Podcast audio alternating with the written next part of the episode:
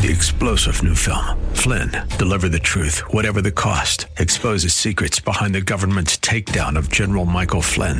Flynn knew what the intel world had been up to. He ordered the first audit of the use of contractors. This set off alarm bells. He told the truth. He was the most dangerous person for Donald Trump to hire. They had to get rid of Flynn. Flynn, deliver the truth, whatever the cost. Available now. Watch it today. Go to salemnow.com. Salemnow.com.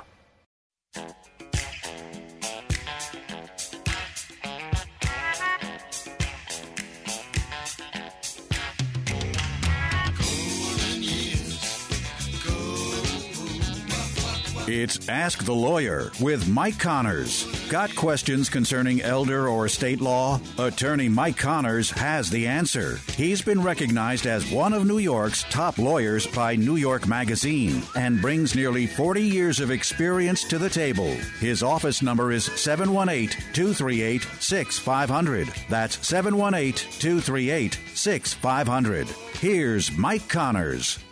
We are gathered here on hallowed ground, raised, heads bowed down. We're gathered here on hallowed ground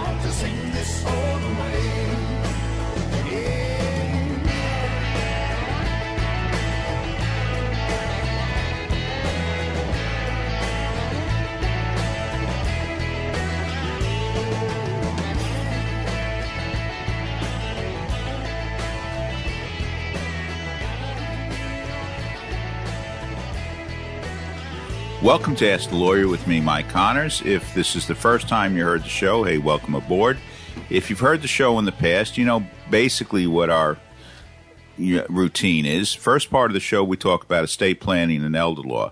The idea behind estate planning is to pass assets from one generation to the next, paying the least amount in taxes we need to pay legally, avoiding going through court, that's avoiding probate, and as far as elder law is concerned, trying to save assets from nursing home bills. The second part of the show, we talk about a variety of subjects, and we'll talk a little bit later about what we've been doing today. But with this, as you know, we usually start with one, one of our attorneys, and today we have Gladys. And Gladys, how do you say your last name? Zakharova. Zakharova. So where does that come from? Well, my parents were um, born in Belarus. I was born here in America. I speak both Russian and English. Okay. And where'd you go to law school? Uh, Cardozo in Manhattan. And where do you live? I live in Sheepshead Bay, Brooklyn. Okay, so well, now you had a couple of questions that you know came through the mill, so to speak. So you want to ask one of the first questions? Yeah, so let's start with this one. I have real property in New York and Florida. Florida has no estate taxes, but New York does. Does my property in Florida count towards the value of my estate in New York? Well, assume, assuming the it's real estate, because you know property could also be bank accounts, things like that. But assuming it's real estate, no, New York does not tax land or real estate that's in another state. Now, sometimes it can be very touchy because if you own a cooperative apartment, and there are not a lot of co-ops in Florida, but there are some. Uh, if it's a co-op, then it shares a stock, and then it could be taxed to your residence. So it's a little little touchy on that. And you're bringing up one point. This is why a lot of people, let's say somebody with a little bit of assets, let's say they have a $7 million estate and they're single, because there's no tax between husband and wife if they're both U.S. citizens. So let's say you have a single person, they die with a $7 million estate in New York. New York's going to charge them $700,000 or charge their children $700,000 in estate taxes.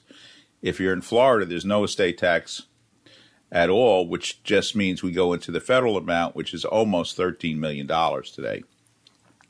So, in other words, die with a $7 million estate in New York, children pay $700,000 in taxes. Die with a $7 million estate in Florida, children pay nothing in taxes, which is why some people now are moving to Florida. Now, people ask me all the time, well, okay, I have a house in Florida, so I'll just I'll vote there and I'll file my taxes from there, and that should be it. No. If you're going to say you're a Florida resident, you have to live there more than half the year in Florida. And don't fake it because if you audited, they know where you live. There's, you know, they know where your cell phone is. You say, well, my cell phone's registered in, in Florida. No, they know where the pings come from. They know geographically where the phone is. They know where you charge your credit cards from. Uh, th- there's so many things they can check. They can check. Let's say you say you're in Florida, and the, the average temperature that month was 90 degrees, and you have an electric bill of 20 bucks. Well, they know you didn't have the air conditioner on, and then at the same time, your house in New York was vacant in December, but you got a heating bill of you know five hundred dollars a month or whatever. They know where you live. Now you can dance around any one thing. They probably got your picture. If you live between the Verrazano Bridge and Flatbush Avenue, when you drive on the Belt Parkway, they got your picture ten times. If they really want to get you, so if you say you live in Florida, don't just say you live in Florida. Live in Florida for more than half the year. What's the next question we have? The next question is I'm a remainder beneficiary of a house that is in trust. However, my aunt has a life estate on the property. Can I force a sale or do anything to expedite my inheritance? That is a pretty cold question. I don't want to know who sent that. Uh, what do you want to do? Kill your aunt and expedite your inheritance? Um, I, that's that's a cold question. It's got to be a warped mind that came up with that. Now, one of the times it could be one of the times it could be a legitimate question. Let's say the aunt doesn't have the money to keep the house up, and uh, doesn't is not paying the real estate tax, is not paying the insurance, and the house is in danger. Well, in that case, you can bring a, an action proceeding to terminate the life estate because the life estate assumes or presumes, I guess, that the life tenant is able to keep the house in reasonably reasonable shape, not great shape, reasonable shape, pay the real estate taxes, pay the insurance, do the upkeep on the house. And if you can't, well, then the remainder beneficiaries could lose their inheritance. Course, I think normally what you would want to do is help your aunt out and pay her bills and help her pay her bills if she can't and help her get through, you know, the hard times or whatever. But you know, life estate ordinarily means you have exclusive use of the property while you're alive. Then after you're gone, it goes to the heirs, you know, who, who's ever in the trust or the deed, however it's written. And and that brings another part. You know, sometimes people say, "What? Why do you recommend a trust so much and not just do a life estate?" Because they both avoid probate and they both protect the uh, house from medical bills, nursing home bills. Well, the problem is if you do just a life estate. Let's say you do a life estate mother to daughter, and everything's fine if mom, you know, dies before daughter. But if daughter dies before mom, mom can't change a life estate. She can't change a life estate deed. So if something happens to daughter, daughter's married mom's in partnership with her son in law. And she may or may not be crazy about that. Again, daughter gets sued. Daughter has a judgment against her. That judgment gets, goes against the house. Mom can't sell the house if there's that judgment there unless the judgment is paid off. Daughter gets in trouble with the IRS. There's an IRS lien against the daughter's assets. You have a life estate, mom then to daughter the IRS has a lien on that house. And if you want to sell the house, assuming daughter doesn't live in the house, you may have to pay capital gains taxes because the share of the life estate, there are tables and valuations on the life estate, but the uh, the life estate has value and the remainder interest has value. And if the daughter doesn't live in the house, the remainder interest could be subject would be subject to capital gains taxes. So assuming it's not the personal residence of the, of the daughter. Now, if it is, and the daughter's single, and we don't have complications from spouses and things like that, I might go along with the life estate because then putting the daughter on the deed, if they want to sell the house while they're alive, might give them another two hundred and fifty thousand dollars in a capital gains tax exclusion. If you live and own in a house that you sell and you have an ownership interest, which would be the remainder interest on a life estate, if you live in the house property, and it could be a condo, very few co-ops are going to allow a life estate by themselves. Then, if you sell it, mom would get two hundred fifty thousand dollars tax free. Daughter would get two hundred fifty thousand dollars tax free. And I know that's contrary to what I just said, but sometimes it's not a right answer until you sit down and talk over all the alternatives. and try to come up with the best plan for you and your family. And if you want to do that, we, that's what we do at Connors and Sullivan. You can give us a call at 718 238 6500. 718 238 6500. Call for an appointment. If you want to speak to me, you can speak with me. You may have to wait a couple of weeks to get that appointment, but everybody's welcome to give a call. We'll meet with you, get your financial, family information, what your goals are, and then we'll try to work out a plan, you know, to meet your goals. So give us a call if you want at Connors and Sullivan at 718-238-6500, 718-238-6500. We're going to take a short break. We'll be back in a few minutes. You'll listen to Ask the Lawyer with me, Mike Connors. How can I protect my family if something happens to me? What if I need to go to a nursing home? What will happen to our savings, our home? What's the best way to give my home to my kids? Who will help us take care of Grandpa?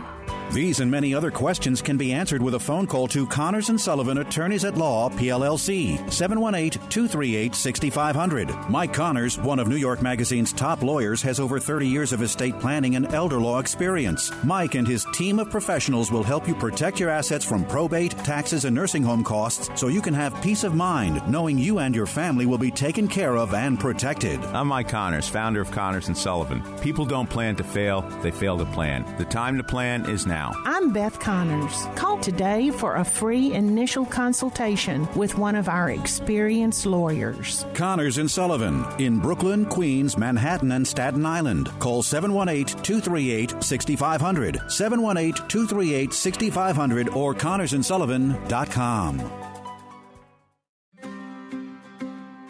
If you're a homeowner age 62 or older and are finding it harder to pay off debt, or how about enjoying your retirement years with less stress? A home equity conversion mortgage may be the answer for you and your family. Hi, this is Frank Melia, a certified mortgage planner, and I've helped countless homeowners all over the tri state area tap into a little or a lot of their home equity so they can use it right now.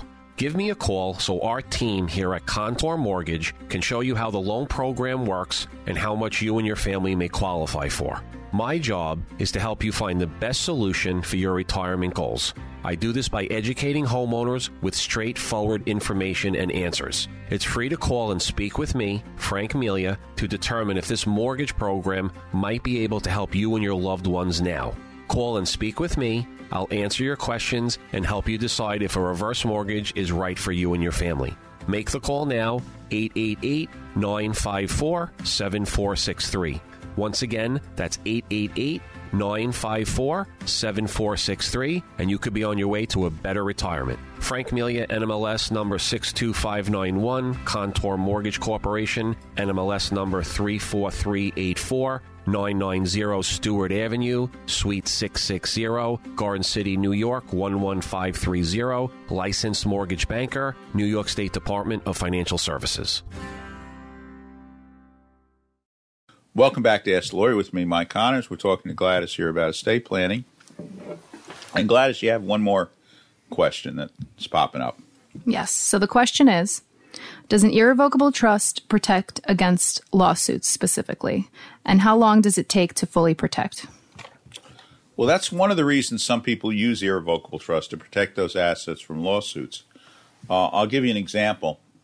You know that happened. Let's say you have a a 90 year old man and he's he shouldn't be driving, but the kids tried to take the keys away from him. And then he bought a new car and things like that, and you can't cannot just stop him from driving. He shouldn't be. But God forbid he's in a car accident. Let's say his house is in an irrevocable trust.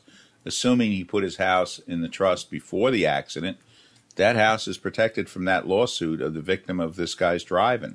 Now, it's not a situation you want to talk about, but it's one of those things that happens if assuming there's not a lawsuit already started or cause of action action's already been in place, if you put your assets in an irrevocable trust today, tomorrow those assets are protected from potential lawsuits. Now, nursing home bills, as far as a nursing home bill, if you apply for nursing home Medicaid, you have to document all your transactions for five years prior to your application for benefits. So it's what we call a five year look back period. So unless you have one of the exemptions to the five year look back period, like you have a disabled child, you have a child living in the house, you have a spouse, brother or sister living in the house, unless you have one of those exemptions, that would be subject to a five year look back period and a penalty, um, which means you couldn't apply for Medicaid medical assistance to pay your nursing home bill uh, if you transferred your house to an irrevocable trust. So on that, there's a five-year look-back period. Home care right now in New York, there's no look-back period, although in theory, on April 1st, there's going to be a 30-month look-back period to apply for benefits for home care Medicaid. The reason I say in theory that can has been kicked down the road more than a few times, and who knows, maybe they're going to decide to kick that further back, you know, into the future from that. But we'll see. Right now, it's scheduled to change as April 1st, which is also very important if you have an elderly relative or a disabled relative who needs home care benefits now. If you put all your assets in a trust this month, let's say the the month of September, on October 1st, the first day of the month following the transfer, you can apply for home care Medicaid.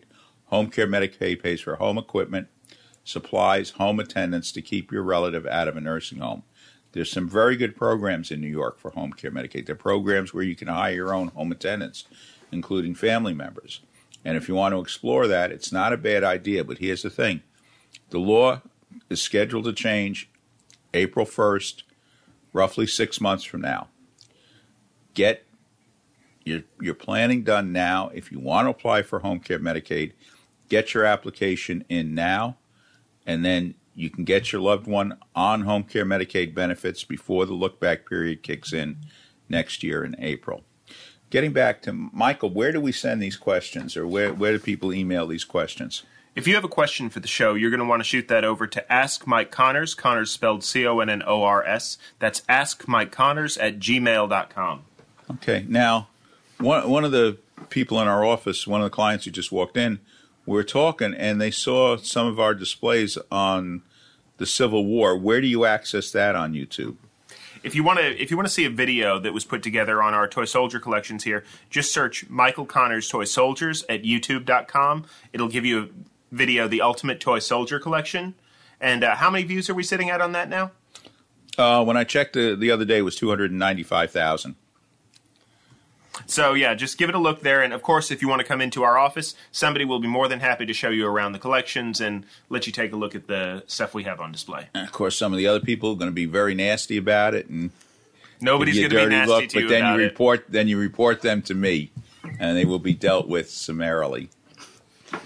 Uh, the beatings will continue until morale improves. Right.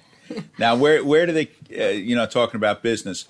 If somebody missed our last set of seminars, and the next set of seminars are going to be in October, and we're finalizing the dates. It's going to be the week of October 16th around the city. But if somebody can't wait till October 16th and they want to access our seminar, where do they do that? Once again, you go to youtube.com, you get to that search bar, and you search Connors and Sullivan Video Seminar. That's Connors and Sullivan Video Seminar. You should see Dad right there with a nice long video right at the beginning.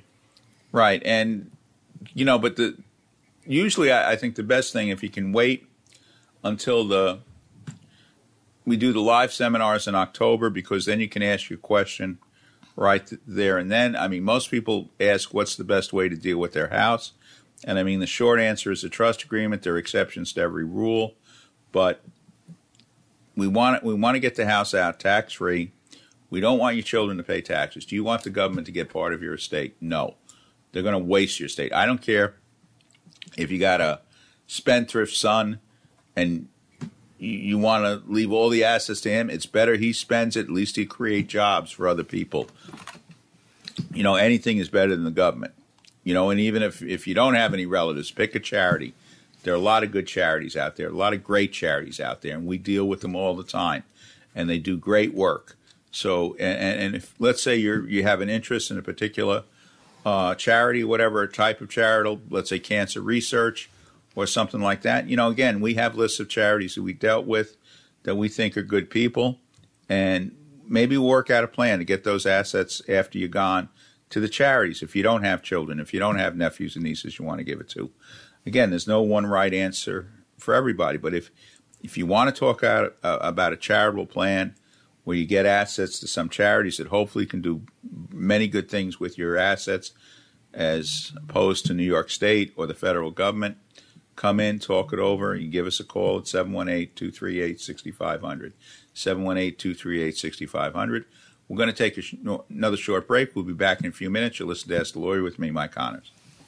Do you have somewhere to sleep? Did you eat today? Are you making ends meet? For thousands of New Yorkers, the answer is no. For children and youth, adults, seniors, people struggling with addiction or mental illness, and for the isolated, Catholic Charities of Brooklyn and Queens is there. With 160 programs and more than 4,500 units of affordable housing, Catholic Charities is one of the largest multi-service charitable organizations in the nation. We help change lives and build communities. If you or someone you know needs assistance, call 718-722-6001 or visit ccbq.org.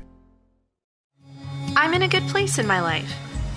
And I'm energized by new adventures. I've got friends to laugh with. And a good relationship. But even though I'm kind of comfortable, I sometimes wonder is there something more? Could God and church be what you're looking for? Come and see at CatholicsComeHome.com. Welcome back to Ask the Lawyer with me, Mike Connors. Gladys is still here. She's sticking around. And Michael, our friend Curtis Sliwa, I guess, was in the news. That's what you said.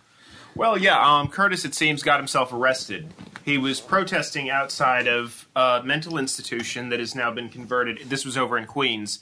That's been converted, like so many other things, into a housing facility for migrants. Uh, what's the name of that? It was a Creedmoor. Creedmoor. There we go. Yeah. Now, Gladys, you, I think you heard Curtis Sliwa speak for the first time in person the other day, didn't you? Yes, it was at uh, Ari Kagan's fundraiser the other week at Gargiulo's. Um, I did hear him speak. He's a great speaker, um, very cap- captivating. That's the best way to describe him. No, he is probably one of the most dynamic speakers on the, and you forget that some, you forget that sometimes because you know you're used to listening to him on the radio and he kind of makes fun of himself and everything else, but he is really a very good speaker on, on the stump. You know, I'm surprised he hasn't done better in some of his elections, but I guess intellectual debate is not what gets people elected in New York City.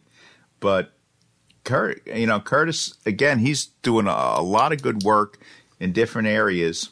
Um, you know, trying to mobilize the community, trying to get people activated. And I know one of the scary things he said for us is that they're talking about putting migrants on Shore Road Park. And, you know, that's where people play ball. I mean, I hate to say they play soccer because, you know, Well, no, no, I mean- Americans shouldn't play soccer, but that's my own opinion.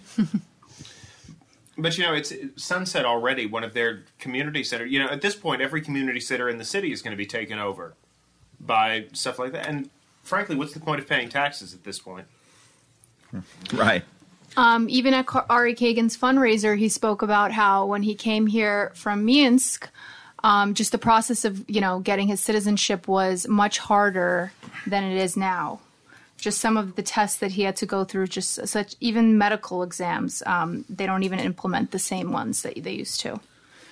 Well, again, when they they were talking about that, and there were other politicians uh, who came from the former Soviet Union, and these interviews and everything, not even for citizenship. This was to get a green card to come into the United States, and the two politicians, Alec Brook-Krasny, who's the assemblyman, and Ari Kagan, who's city councilman,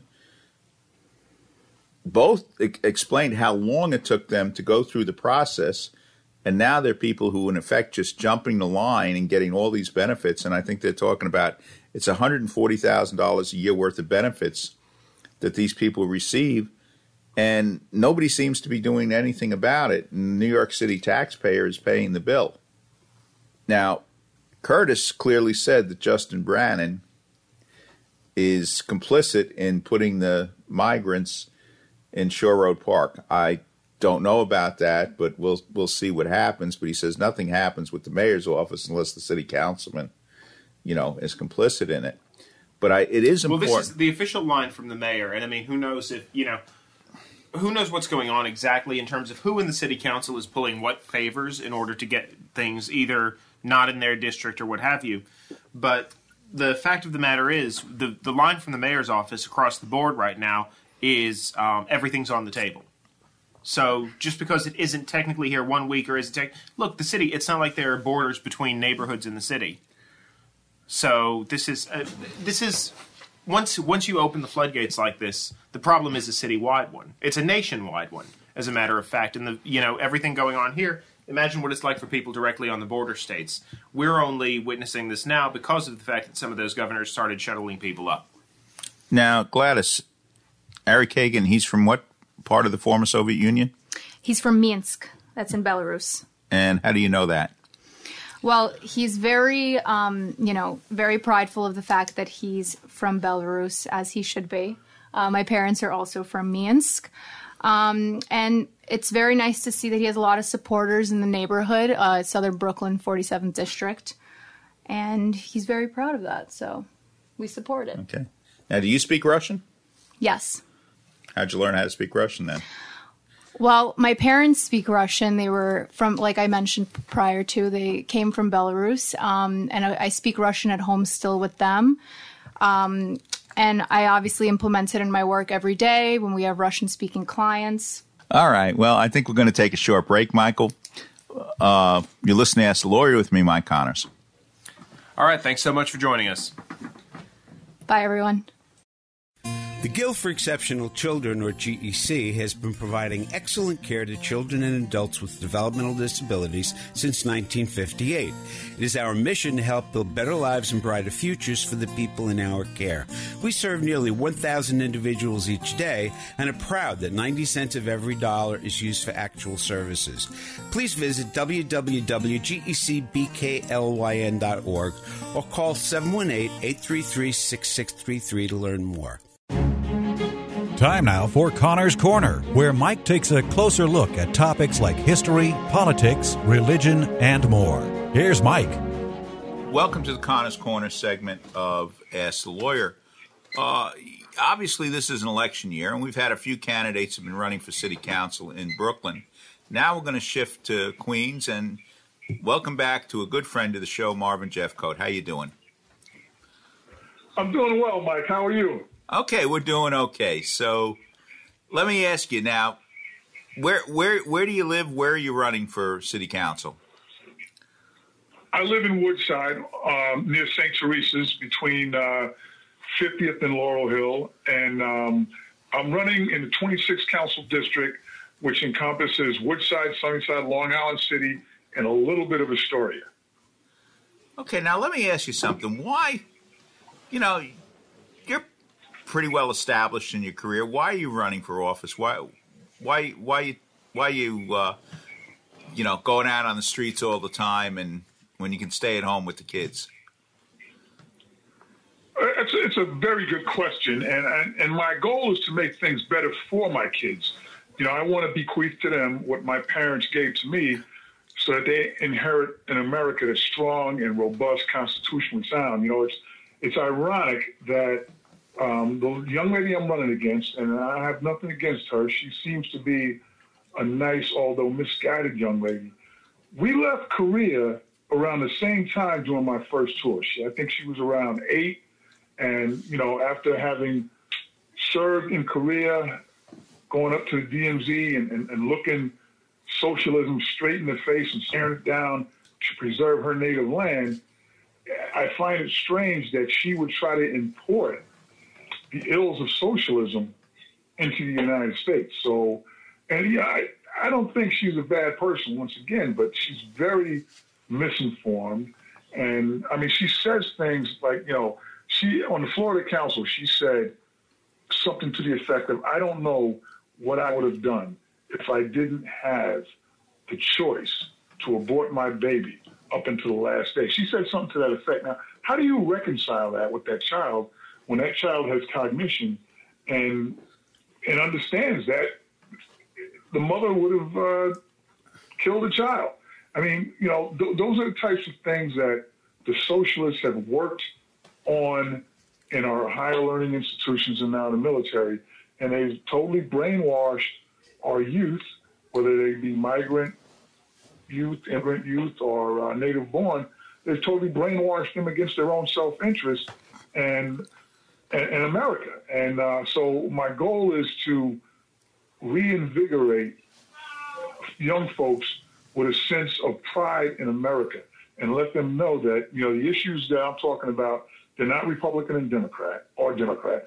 They're um, issues that that mean something to them and that impact their life.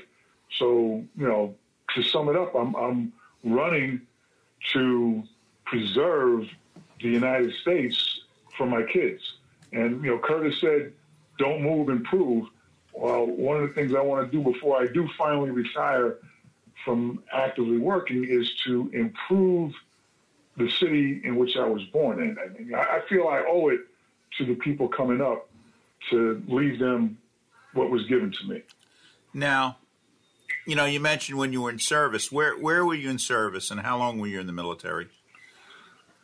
I spent 22 years in the Army. I started out in the reserves as a military policeman, um, which I understand you were a military policeman as well. And then I went in the regular Army, um, spent most of my time at Fort Bragg. But I started out in 101st Airborne Division, Air Assault, 3rd Ranger Battalion. I did some time at Benning as a basic airborne instructor and sniper instructor. And I, I went to Korea to the Long Range Surveillance Detachment and then Fort Bragg deployed to Operation Desert Storm combat operations over in Iraq. Um, and then back to Korea to the Long Range Surveillance Detachment as the ops sergeant instead of a team leader. And then back to Bragg as a, a squad leader, platoon sergeant, and jump master instructor. And then finally, I retired at Fort Drum as an observer controller trainer, exporting what we call a joint readiness training package to guard and reserve units. So, you know, I, I ran the full gamut of, uh, of military career. I have the law enforcement background as, as well as the uh, counterinsurgency um, background. So, you know, I, I know a little something about one, order maintenance, but number two, how to check this Marxist Leninist insurrection that's about to move from the low intensity conflict phase, late incipient, into what I think is going to be a high intensity conflict if we don't check it because the middle of the country is not going to tolerate it well. Yeah, now, you know, you, you talked about abortion, and a number of times previous, Congressman Burgess Owen was on our show when he talked about Margaret Sanger, who was probably you know, up there with Hitler and I'm not really exaggerating by much, as one of the worst racists in in our history. But yet she's honored by Planned Parenthood, and I understand they're taking some of her statues and pictures down, but still, you know, the idea was basically that we could control the African American population by aborting them, and for some reason, that doesn't seem to get across right now. You know, it, it's you bring up Margaret Sanger. She is a vile, evil person, and yes, Hitler learned a lot from her. Um, but you know, she picked up the, the, Democrat Party mantle. It was formed in 1828 to uh, promote slavery, and and once they lost the Civil War, and yeah, slavery was going to end because in that form because it was not productive. Um, you know, they she helped the Democrats come up with their genocidal plan and unfortunately, I, I think it's like a mass form of Stockholm syndrome amongst blacks where they just don't see that in abortions or in, in Queens, the, the, highest abortion rate in Queens, I believe, in South Jamaica, which has the highest concentration of, of blacks in the borough. And it, it's sad, but the, you, you, know we have a lot of blacks in my district as well.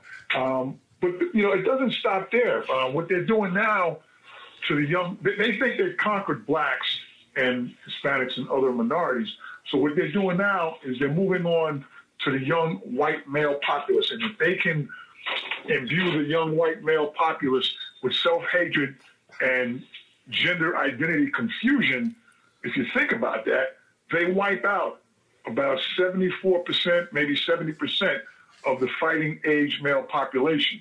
So it's a really malicious process and it's well thought out. I think it has global implications because socialism is a global ill, and, and you have the global socialists that have infested the Democrat Party. Not, not that they had to work hard to do that. In, in the mid 50s, the uh, Communist Party USA, and there's no no distinction between a socialist and communist, just the, the, the way they push the platform. But um, the, the head of the Communist Party USA said that we'll never have to run a candidate. The Democrats will do it for us.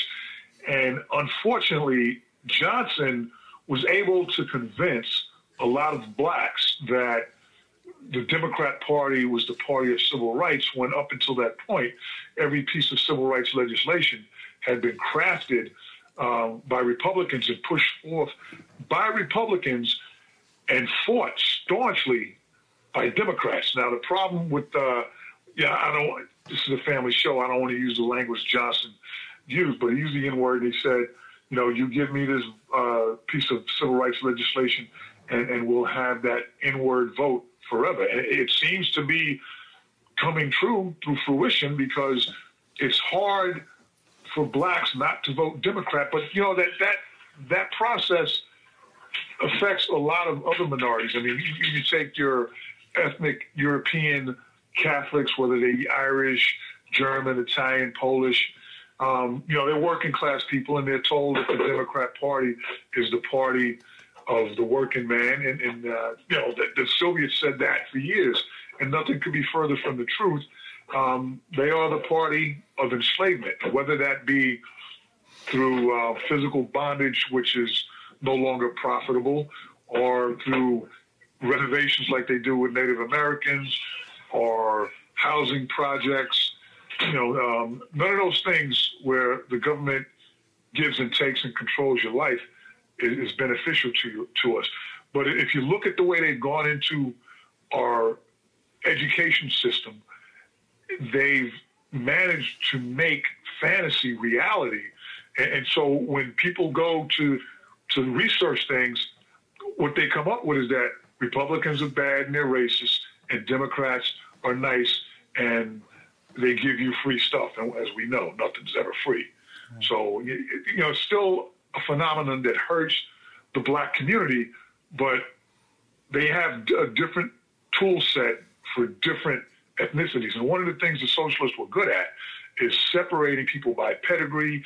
Now, you know, modernly they do it by gender. Um, and that, that whole thing is sick. But if, if you look at the way the Soviet Union went after people by ethnicity, they, they would uh, divide and conquer because the Soviet Union wasn't one homogenous Russian state. They would go out and they would send the Mongols into White Russia and vice versa, and they would conquer that, that, part of the army had a different ethnic makeup. And so they had no problem with being brutal toward the people that were in that particular region.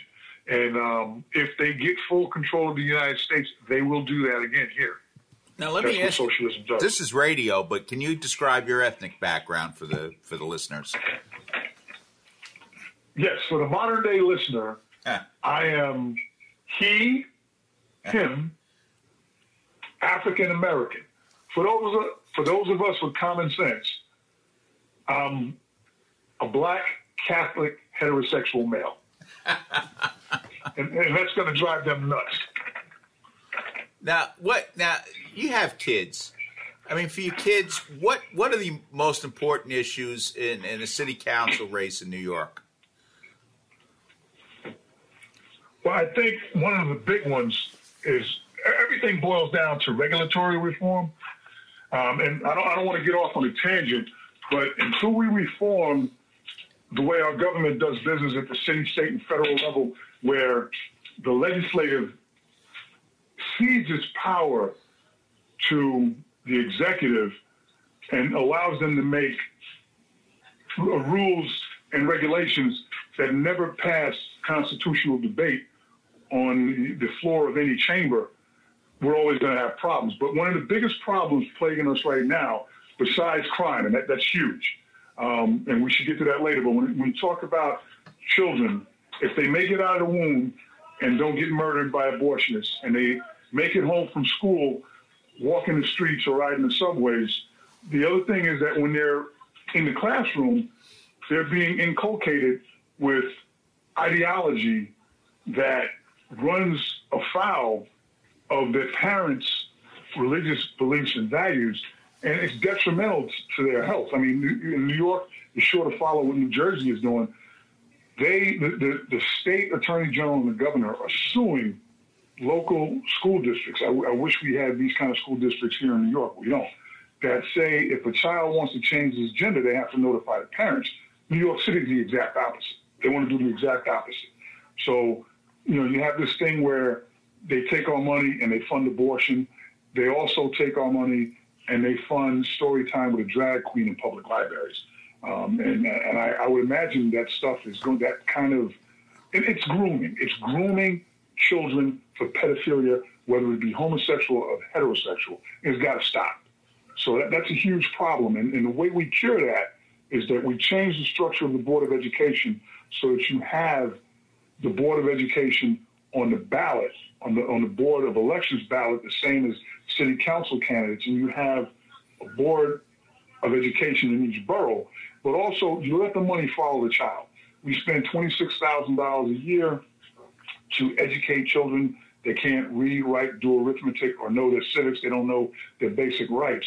If we take that money and let that money follow the child, whether it be homeschooling, charter schools, vouchers, or even in, in, a public school, but let the money follow the child. The parents make choices and the teachers have to teach. They have to become competitive. And you cut out the middleman, the UFT, and take away their power base. The UFT is, they're sick. Um, what's her name? Randi Weingarten. She's behind all this gender identity stuff in our schools. And, and she wanted the kids to stay home um, instead of going to school because, you know, she could give her people a perk to, to generate revenue and dues money. But that, that has nothing to do with protecting our children. And children were being psychologically abused in schools, and we didn't know about it until COVID. So if there was anything good that came out of COVID, it was a realization that um, they're brainwashing our kids toward their own detriment, and that's how you know that's how you have young women like Julie Won who came up in the in the school system and uh, went to college and, and and was brainwashed against the country that's given her so much. And again, I have nothing against this young lady, but she's just so misguided in all of her policies. So I think the, the, the biggest threat to our children right now is the miseducation because they'll make bad decisions as adults and they'll be misled and they'll give up all their freedom.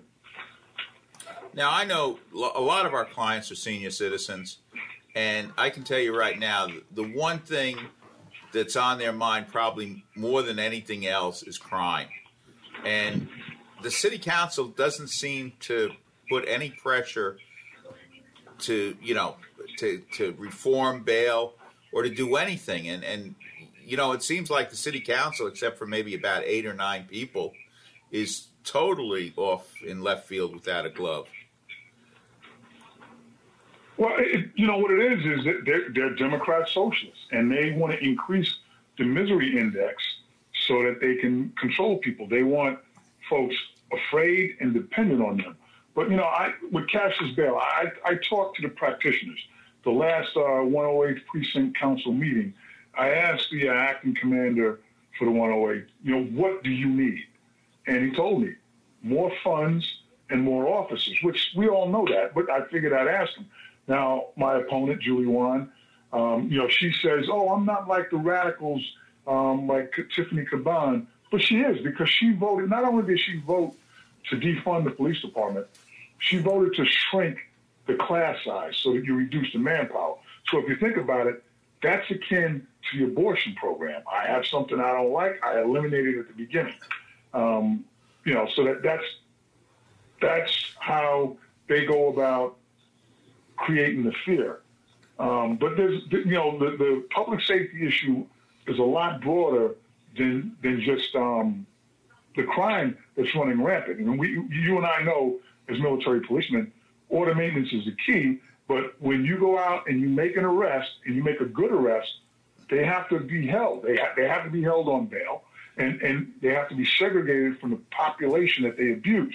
Rikers Island is the perfect place for that, and they want to close that and probably make luxury apartments. But the public safety issue goes well beyond the physical crime. That's what everybody sees and that's what everybody's afraid of. But, you know, you have things like asbestos in NYCHA housing. You have catch basins that are not being cleaned out. Now, we just recently had a storm almost two years ago that killed a lot of people in these illegal uh, basements. the city council, along with my opponent, has done nothing to correct that. So if we have another storm, we're going to lose more people. That's a public safety issue. The 39th Avenue bike lane fiasco. Um, you know, they rerouted the bike lane. Fire department testified before the community board and said, don't do this because you'll increase my response time. They did it anyways.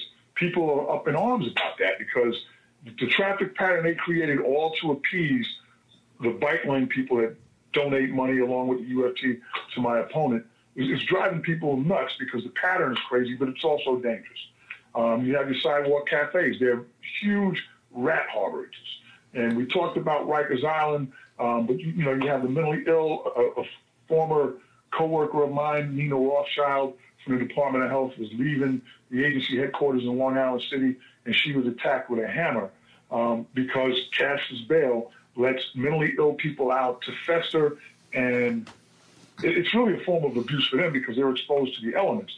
But what they should have are special units and special officers in Rikers Island that can deal with these kind of people, so that when they commit the crimes, you can't you can't prosecute vagrancy. I get it, but all the crimes associated with it, murder, rape, robbery, um, assault, public defamation, public urination, all those things have to be prosecuted. And then you now you have a reason to intervene. You bring the person in and you segregate them and you give them the mental health care that they need. You make it compulsory after an adjudicated process. But these people, they don't think about none of that. And to, to make it worse, they're taking away our right to self-defense. If you look at uh, uh, former Marine, Mr. Pettyman, um, you know, now that they've taken away the police department's ability to go out and proactively prevent crime, now they're taking away our own self-defense. He was, by common law, he was well within his right. He didn't choke the guy.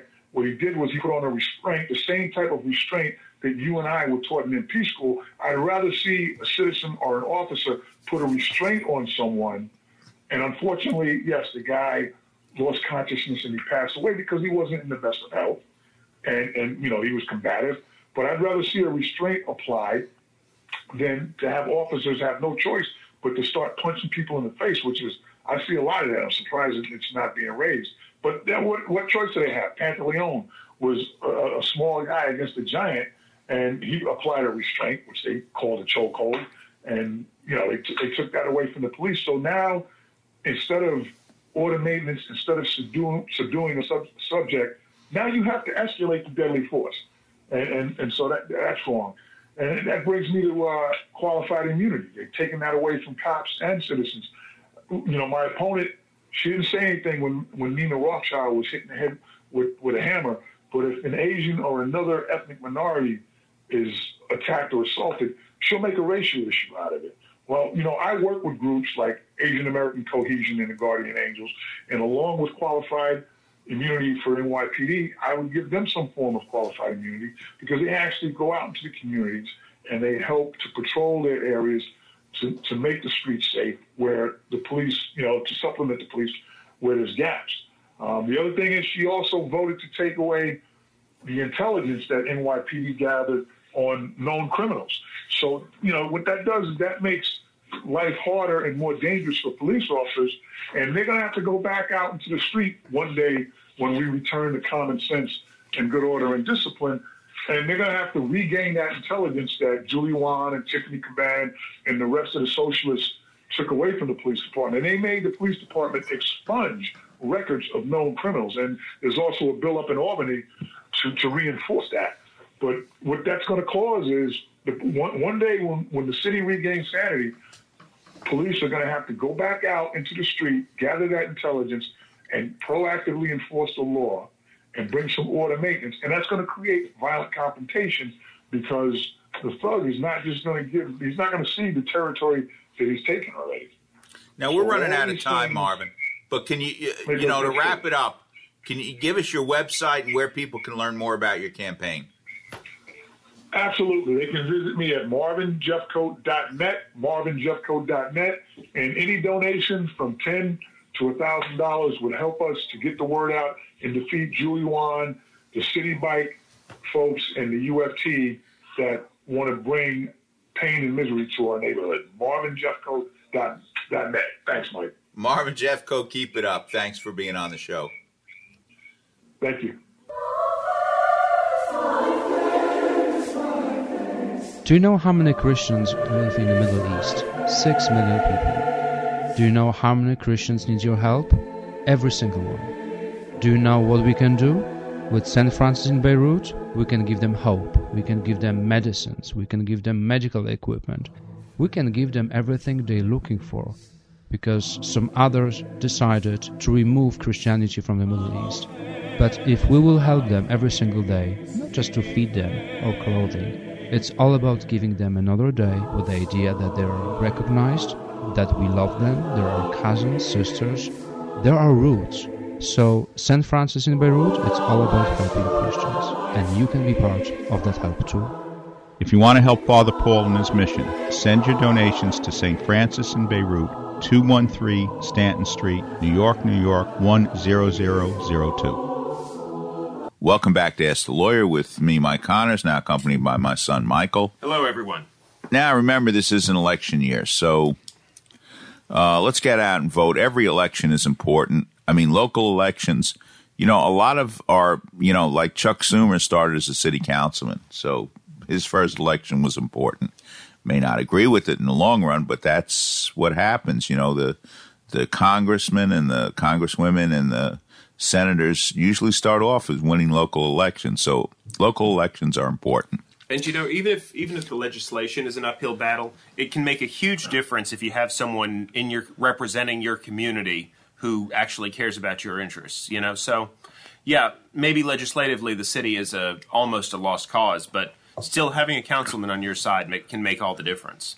And I've known Marvin Jeffcoat a long time, and I really admire him for running to fight the fight. You know, he he could do more comfortable life. Guy served in the military over twenty years. Um, he would make a great representative for that part of Queens. Meanwhile, though, if you have questions about estate planning and elder law, don't forget you can schedule an appointment with us at Connors and Sullivan. We do not charge for the first consultation. The first consultation is free. Everything we do as far as estate planning and elder law is on a flat fee basis. We charge by the job, not by the hour. So if you come in where you want to work on a plan, I'll give you my recommendations based on my experience, and then you take it from there. You know how much it would cost and what you want to do or not do. You tell me your financial situation, your family situation, what you want to accomplish, and then we go for there. Meanwhile, we'll be back hopefully next week at the same time and places. And You know, if you want to email us a question, you can shoot it over to askmikeconnors at gmail.com. That's askmikeconnors at gmail.com. Connors spelled C O N N O R S. and we'll see you at the same time and places next week. Thank you. Thanks so much for joining us.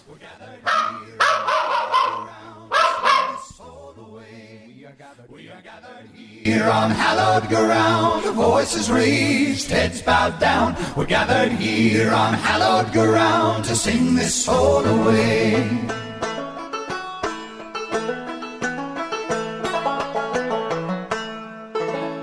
Kevin McCullough. Are you or your parents' assets protected from nursing home bills? Did you know these bills can exceed $15,000 a month? People work their entire lives to live comfortably in retirement, but when people become ill and need to go to a nursing home or receive home care, the bills can drain their assets, leaving many people bankrupt. The good news is that you can prevent that from happening if you plan in advance. Connors and Sullivan's lawyers can customize a plan that specifically protects your interests, including your home. Schedule a free comprehensive telephone consultation with Mike Connors to discuss your issues and concerns from the security of your home. Call today 718 238 6500. 718 238 6500. Don't let nursing home bills take your life's savings and leave you and your loved ones bankrupt. Don't wait another minute. Mike Connors can take you through the process by telephone and start a plan designed for you today. That's 718 238 6500. 718 238 6500. The preceding pre-recorded program paid for by Connors and Sullivan Attorneys at Law, PLLC. Three star general Michael J. Flynn, head of the Pentagon Intelligence Agency, knew all the government's dirty secrets. He was one of the most respected generals in the military. Flynn knew what the intel world had been up to. He understood its funding. He ordered the first audit of the use of contractors. This set off alarm bells.